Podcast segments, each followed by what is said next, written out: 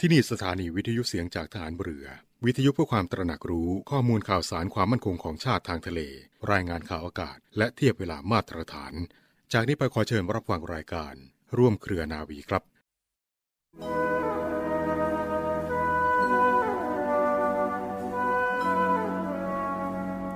คนเราทุกคนก็อายุมากขึ้นทุกวัน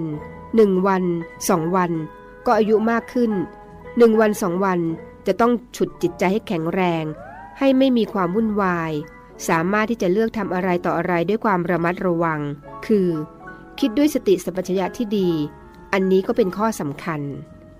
พระราชดำรัสของพระบาทสมเด็จพระบรมชนกาธิเบศรมหาภูมิพล อดุลยเดชมหาราช บรมนาถบพิตร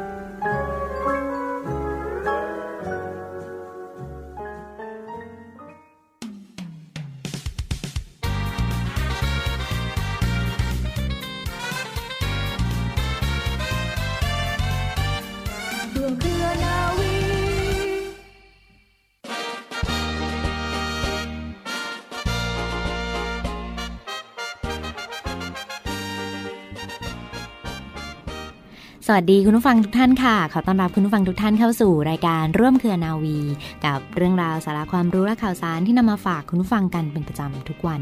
วันนี้อยู่ด้วยกันเช่นเคยค่ะ กับดิฉันเรือโทหญิงปณิสราเกิดผู้ค่ะสำหรับเรื่องเล่าชาวเรือในวันนี้นะคะ มีเรื่องราวที่น่าสนใจเกี่ยวกับวันที่ 15 เมษายนของทุกปี ถือเป็นวันเถลิงศกในเทศกาลสงการนำมาฝากคุณฟังเป็นความรู้กันค่ะคำว่าสงกรานมาจากภาษาสันสกฤต แปลว่าก้าวขึ้น ย่างขึ้น หรือการย้ายที่เคลื่อนที่ คือพระอาทิตย์ย่างขึ้นสู่ราศีใหม่ หมายถึงวันขึ้นปีใหม่ ซึ่งตกอยู่ในวันที่ 13 14 และ 15 เมษายนของทุกปี วันสงการนั้นคือวันที่ 13 เมษายน เรียกว่าวันมหาสงการค่ะ ส่วนวันที่ 14 นั้นเป็นวันเนาและวันที่ 15 เป็นวันเถลิงศก สงการที่แปลว่าก้าวขึ้นย่างขึ้นนั้นหมายถึงการที่ดวงอาทิตย์นั้นขึ้นสู่ราศีใหม่อันเป็นเหตุการณ์ที่เกิดขึ้นทุกเดือน ที่เรียกว่าสงการเดือน แต่เมื่อครบ 12 เดือนแล้วย่างขึ้นราศีเมษอีกทั้งเป็นสงการปี ถือว่าเป็นวันขึ้นปีใหม่ทางสุริยคติ ในทางโหราศาสตร์ด้วย มหาสงการแปลว่าก้าวขึ้น หรือย่างขึ้นครั้งใหญ่หมายถึงมหาสงการปี คือปีใหม่ย่างเดียว กล่าวคือสงการหมายถึงได้ทั้งสงการเดือนและสงการปีค่ะ แต่มหาสงกานนั้นหมายถึงสงการปีเพียงอย่างเดียวเท่านั้น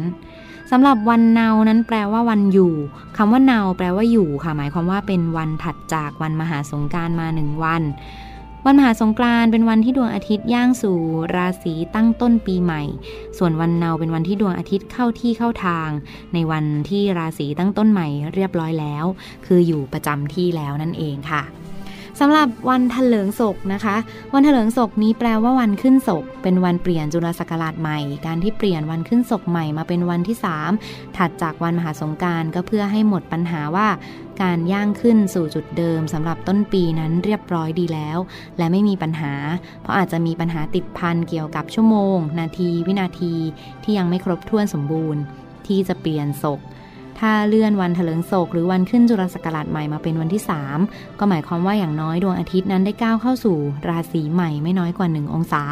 แล้วอาจจะย่างเข้าองศาที่ 2 หรือที่ 3 ก็ได้ค่ะ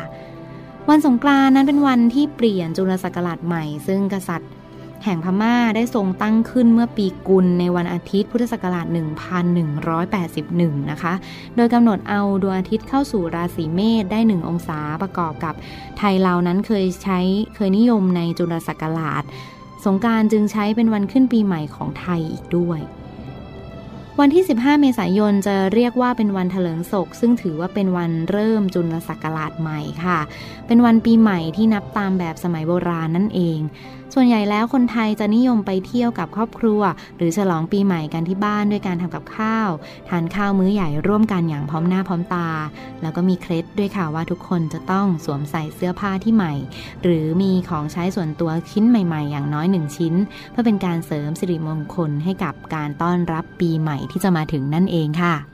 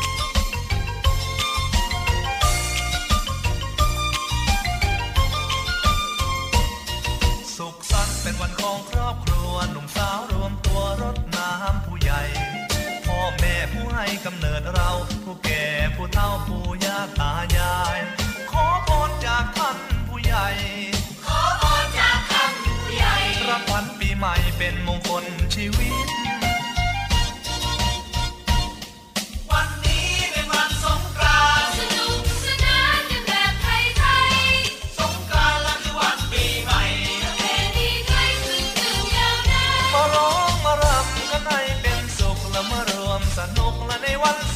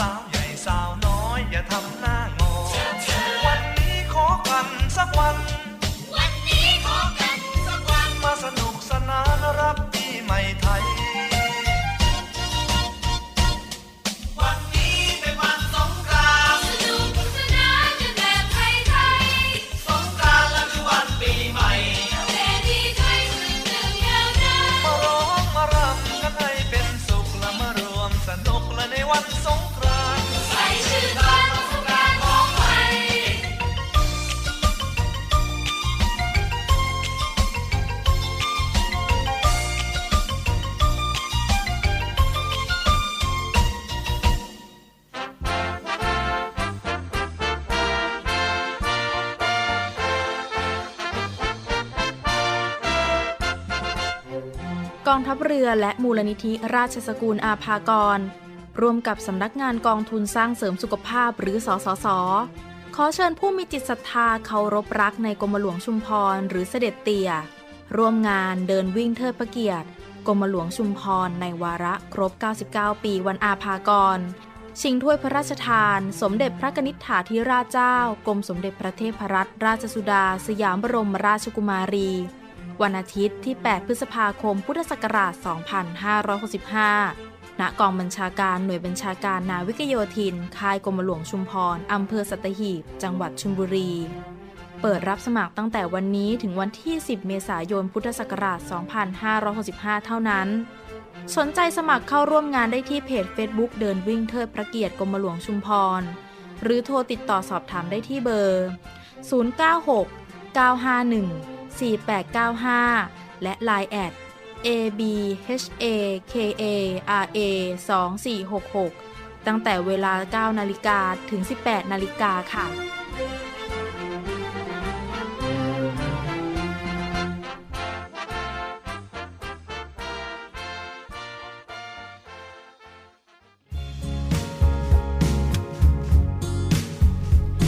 รู้หรือไม่ 5 วิธีดูแลสุขภาพ เปลี่ยนเราเป็นคนใหม่อย่างได้ผลค่ะ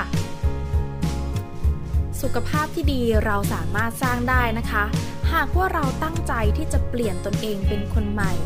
ปรับเปลี่ยนวิถีชีวิต อาหารการกิน โดยพยายามลดต้นเหตุที่ทำให้สุขภาพของเราทรุดโทรมลงค่ะ ไม่ว่าจะเป็นการเสพสื่อโซเชียลมากจนเกินไป การไม่มีเวลาออกกำลังกาย วันนี้นะคะรู้หรือไม่มี 5 วิธีดูแลสุขาพง่ายๆ อยากจะมาบอกต่อทุกท่านกันค่ะ วิธีที่1นงนะคะการเลือกรับประทานอาหารค่ะ อาหารนะคะถือเป็นปัจจัยหนึ่งที่สำคัญมากต่อร่างกายของเรา การจะเกิดผลดีหรือผลเสียนั้น ก็ขึ้นอยู่กับการเลือกรับประทานอาหารให้เหมาะสมนี่แหละค่ะเพื่อให้ร่างกายสามารถนำอาหารที่รับประทานเข้าไป ไปพัฒนาและซ่อมแซมในส่วนต่างๆ ราะสุขภาพที่ดีนั้นเริ่มต้นจากการเลือกรับประทานอาหารที่มีประโยชน์ ลดอาหารที่มีแคลอรี่สูง ของทอด ปิ้งย่าง หรือแม้แต่อาหารที่มีไขมันสูงค่ะ เพราะหากว่าร่างกายเผาผลาญไม่หมด ก็จะกลายเป็นไขมันสะสมในร่างกายในที่สุด ทางที่ดีนะคะควรรับประทานอาหารให้ครบ 5 หมู่ในปริมาณที่เหมาะสม เลือกรับประทานอาหารแต่อาหารที่มีประโยชน์นะคะ วิธีที่ 2 ค่ะ การบริหารสมอง การบริหารสมองถือเป็นหนึ่งใน5วิธีดูแลสุขภาพที่ช่วยเสริมสร้างสุขภาพให้แข็งแรงยิ่งขึ้นค่ะ ลองหาเกมฝึกสมองมาเล่น เช่น เกมอักษรไขว้ เกมจำตำแหน่งภาพ เกมจับผิดภาพเป็นต้นนะคะ และควรหันมารับประทานผลไม้จำพวกส้มองุ่น เบอร์รี่ให้มากยิ่งขึ้นด้วยค่ะ เพราะผลไม้จำพวกนี้มีสารช่วยต้านอนุมูลอิสระ ลดอาการหลงหลงลืมลืมหรือการหัวเราะก็ช่วยให้เลือดไหลเวียนดียิ่งขึ้นค่ะ เพราะร่างกายจะหลั่งสารเคมีในระบบประสาทที่ทำให้ผ่อนคลาย ซึ่งจะส่งผลดีต่อทั้งร่างกายและจิตใจ อีกทั้งคนรอบข้างก็จะมีความสุขตามไปด้วยค่ะ วิธีที่3พักสายตาจากการเสพสื่อโซเชียล ทุกวันนี้นะคะไม่ว่าจะหันไปทางไหน หรือทำอะไรก็ต้องถ่ายรูปค่ะ แชร์ข้อมูลข่าวสารต่างๆ ไม่ให้พลาดเหตุการณ์สำคัญ ซึ่งถ้าใช้ในปริมาณที่เหมาะสม จะให้ผลดีแก่เรา แต่ถ้าใช้ในปริมาณที่มากเกินไป นอกจากจะทำให้เป็นคนติดสื่อโซเชียลแล้ว ยังอาจทำให้กล้ามเนื้อดวงตาเมื่อยล้า หรือตาแห้ง เพราะต้องคอยจ้องอยู่ที่จอเป็นเวลานานค่ะ อาจทำให้เกิดอาการเบลอ สายตาพร่ามัว หรือสายตาสั้นได้ ทางที่ดีนะคะควรพักสายตาและบริหารดวงตาของเราด้วย เช่น การกระพริบตา กรอกตาไปมาเพื่อป้องกันตาแห้ง หรือมองไปยังวัตถุที่อยู่ไกล ก็จะช่วยให้ผ่อนคลายดวงตาลงได้ค่ะ และถ้าลดโซเชียลลงบ้าง ก็จะทำให้ไม่ต้องเครียดจากการเสพข่าว สุขภาพจิตก็จะดียิ่งขึ้นด้วยค่ะ วิธีที่ 4 ออกกำลังกาย ใน 5 วิธีดูแลสุขภาพนี้นะคะ การออกกำลังกายอาจจะเป็นสิ่งที่ยากที่สุดของใครหลาย ๆ คนก็ว่าได้ค่ะ แต่การออกกำลังกายมีประโยชน์มากมายกว่าที่เราคิดเพราะนอกจากจะได้สุขภาพที่ดีแล้ว อวัยวะภายในร่างกายก็จะทำงานได้อย่างมีประสิทธิภาพ แล้วยังทำให้เรามีภูมิต้านทาน ห่างไกลโรคภัยต่างๆ สุขภาพจิตก็จะดีตามไปด้วยค่ะ จึงควรออกกำลังกายอย่างน้อยวันละ 30 นาทีหลังเลิกงาน ลองเดินออกกำลังกายที่สวนสาธารณะใกล้บ้าน วิ่ง หรือแอโรบิก ก็ล้วนแต่ทำให้ร่างกายมีสุขภาพที่ดีขึ้นทั้งนั้นค่ะ แต่หากว่าใครไม่มีเวลาออกกำลังกายจริง ๆ งานบ้านก็อาจจะช่วยได้เหมือนกัน เช่นการทำสวน กวาดบ้าน ถูบ้าน ล้างรถ ก็ถือเป็นการออกกำลังกายไปในตัว ยังทำให้บ้านสะอาดเป็นระเบียบเรียบร้อยอีกด้วยค่ะ และในวิธีสุดท้ายนะคะ วิธีที่ 5 พักผ่อนให้เพียงพอ สุขภาพที่ดีสร้างได้ง่ายๆ เพียงแค่เรานอนหลับพักผ่อนให้เพียงพอค่ะ ดังนั้นเมื่อทำกิจวัตรต่างๆ ในแต่ละวันเสร็จเรียบร้อยแล้ว การพักผ่อนที่ดีที่สุดคือการนอน เพราะร่างกายจะได้ซ่อมแซมฟื้นฟูได้อย่างเต็มที่ ควรนอนให้ครบ 8 ชั่วโมง และนอนให้เป็นเวลา ราะหากนอนดึกเกินไปร่างกายอาจจะเหนื่อยล้าได้ อีกทั้งยังมีผลเสียตามมาเช่น มีริ้วรอย เสี่ยงต่อโรคต่างๆ ทางที่ดีนะคะควรพักผ่อนให้เพียงพอ เมื่อตื่นขึ้นมารับวันใหม่ ร่างกายจะได้สดชื่น และตื่นตัวตลอดทั้งวัน สุขภาพร่างกายก็จะดีตามไปด้วยค่ะแค่ 5 วิธีดูแลสุขภาพง่ายๆ แค่นี้นะคะ คุณก็มีสุขภาพที่ดีขึ้นได้แล้วค่ะ อาจจะต้องใช้เวลาพยายามกันสักหน่อย อาจรู้สึกฝืนตัวเองกันไปสักนิดในช่วงแรกนะคะ แต่รับรองได้เลยค่ะว่า ความพยายามไม่สูญเปล่าอย่างแน่นอนค่ะ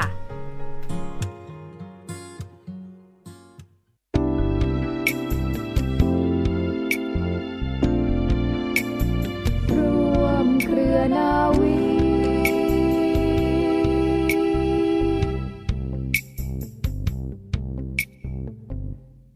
ต้อนรับเข้าสู่ช่วงนี้ของรายการร่วมเครือนาวีนฟังคะ มีอีกหนึ่งเรื่องราวข่าวสารประชาสัมพันธ์ ความเคลื่อนไหวจากกองทัพเรือมาฝากกันอย่างต่อเนื่องนะคะ เรื่องราวของกิจกรรมที่ฐานเรือยังคง อยู่เคียงข้างพี่น้องประชาชน รับฟังกันได้ผ่านทางสถานี วิทยุเสียงจากทหารเรือ สทร 15 สถานี 21 ความถี่ทั่วประเทศไทย และรับฟังย้อนหลังกันได้เช่นเดียวกันค่ะที่เว็บไซต์ของ www.voiceofnavy.com www. เสียงจากทหารเรือ .com และพอดแคสต์ Spotify ค่ะ ที่เสียงจากทหารเรือนะคะวันนี้มีหนึ่งกิจกรรมมาประชาสัมพันธ์กันฟังค่ะเรียกได้ว่าน่าสนใจมากเลยทีเดียวสำหรับน้องๆ เยาวชน นักเรียน นิสิตนักศึกษา ท่านใดที่ถนัดในการถ่ายภาพ การถ่ายคลิป วิดีโอในครั้งนี้นะคะในส่วนของกองทัพเรือขอเชิญชวนมา ร่วมกิจกรรมประกวดคลิปวิดีโอ เพื่อส่งเสริมการอนุรักษ์ แนวปะการัง และสิ่งมีชีวิตใต้ทะเลไทยในครั้งนี้ค่ะเรียกว่าเป็นส่วนหนึ่งของโครงการมูลนิธิ อนุรักษ์ แนวปะการัง และสิ่งมีชีวิต ใต้ทะเลไทย ในพระดำริ สมเด็จพระเจ้าลูกเธอ เจ้าฟ้า สิริวัณวรี นารีรัตนราชกัญญา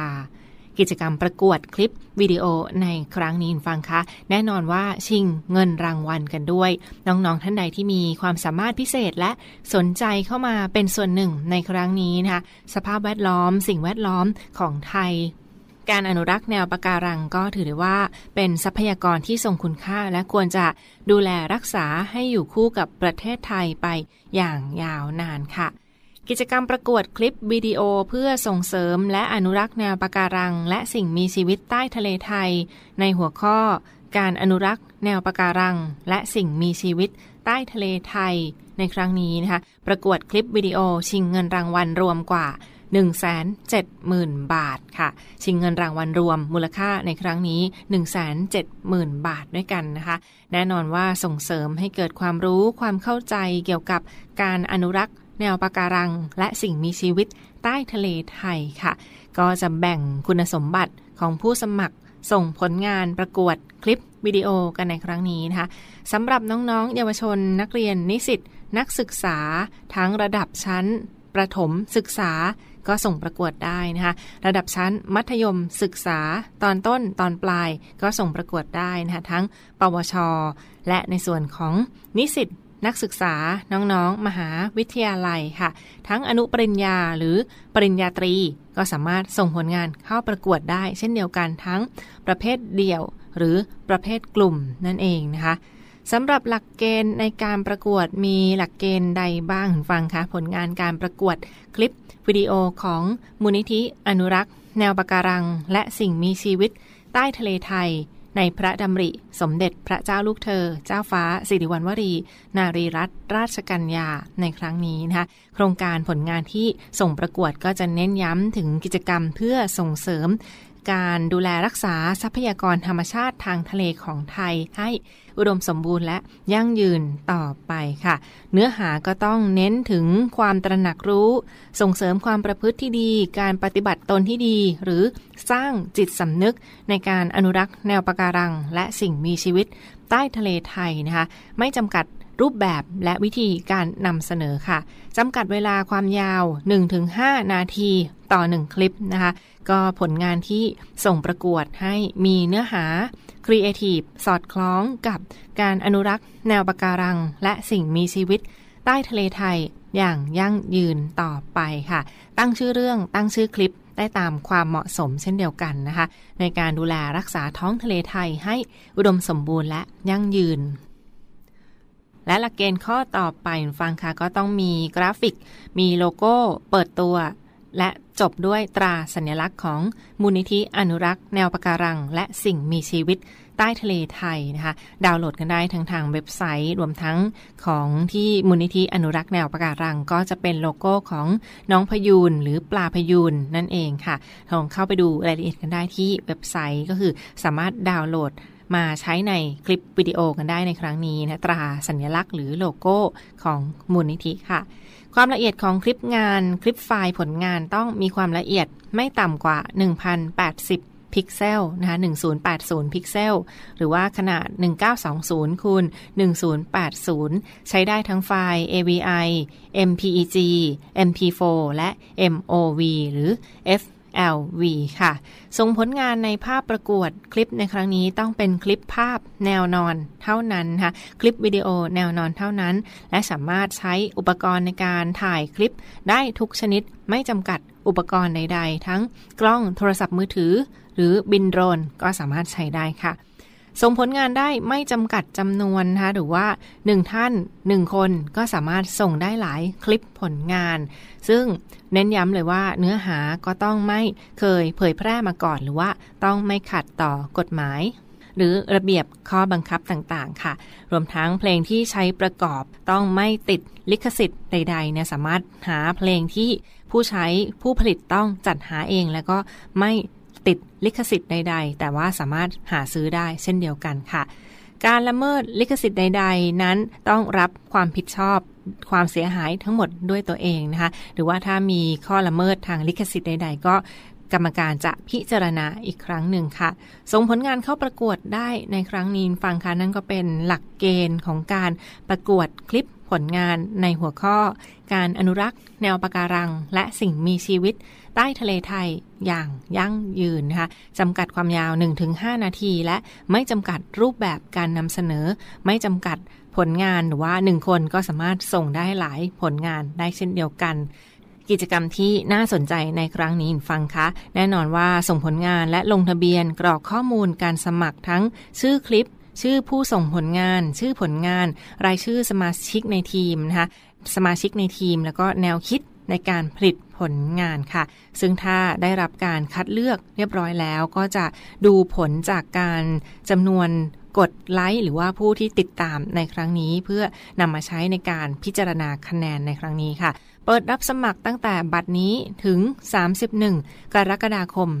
2565 นี้นะคะเน้นย้ำเลยว่าเปิดรับสมัครรับผลงานกันตั้งแต่บัดนี้ถึง 31 กรกฎาคม 2565 นี้ค่ะ